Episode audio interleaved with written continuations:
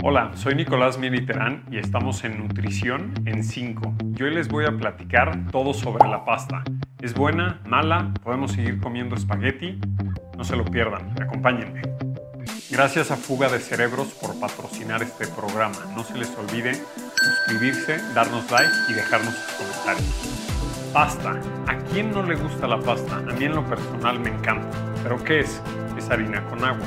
Acuérdense que al ser harina de trigo, esta tiene gluten y a algunos de nosotros nos podría inflamar. Tiene carbohidratos. Estos nos pueden llevar a ganar peso si no cuidamos las cantidades que comemos a lo largo del día. Ahora, todas las comidas corridas siempre le incluyen. En sopa de pasta, en espagueti, ¿no? Y también en platillos mucho más elaborados. Muchas veces me encuentro con mis pacientes ellos sienten que tienen que eliminar la pasta, que la pasta es mala, que no la pueden comer o que si las comen automáticamente ganan peso. A ver, vengo a salvar a todos.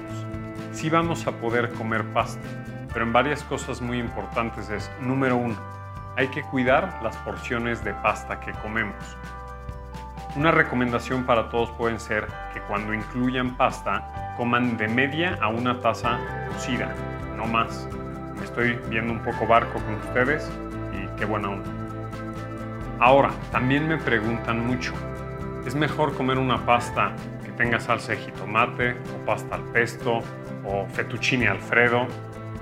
La verdad es que no, mm, probablemente sea mejor comer pasta con salsa de jitomate pero si disfrutas una pasta con una salsa más grasosa, como puede ser al pesto que mencioné recientemente, la verdad es que es riquísima. Entonces, prefiero no prohibírselas y solo que cuiden sus cantidades.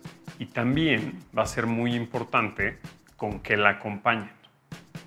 Es muy común que cuando se nos antoja comer una pasta, muchas veces primero picamos pan, después pasta y hasta acabamos comiendo postre. Entonces hay que tener mucho cuidado con esas tres P's. Vale mucho más la pena evitar primero picar pan, pedir algo que tenga proteína. Primero, una entrada de carnes frías, de queso, o pedir un plato fuerte eh, de carne, pollo, pescado. Acuérdense, siempre una guarnición de verdura y podemos compartir la pasta. Entre dos o más personas se me hace que es una mucho mejor idea. Y por último, si están en la comida corrida, no combinen pasta con arroz, con tortillas.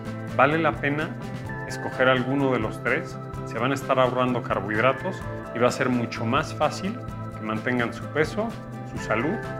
Y si tienen más dudas de alimentos que les aportan carbohidratos, no dejen de ver este video. Muchas gracias a todos por acompañarme, nos vemos en el siguiente programa y disfruten su pasta. Buen provecho.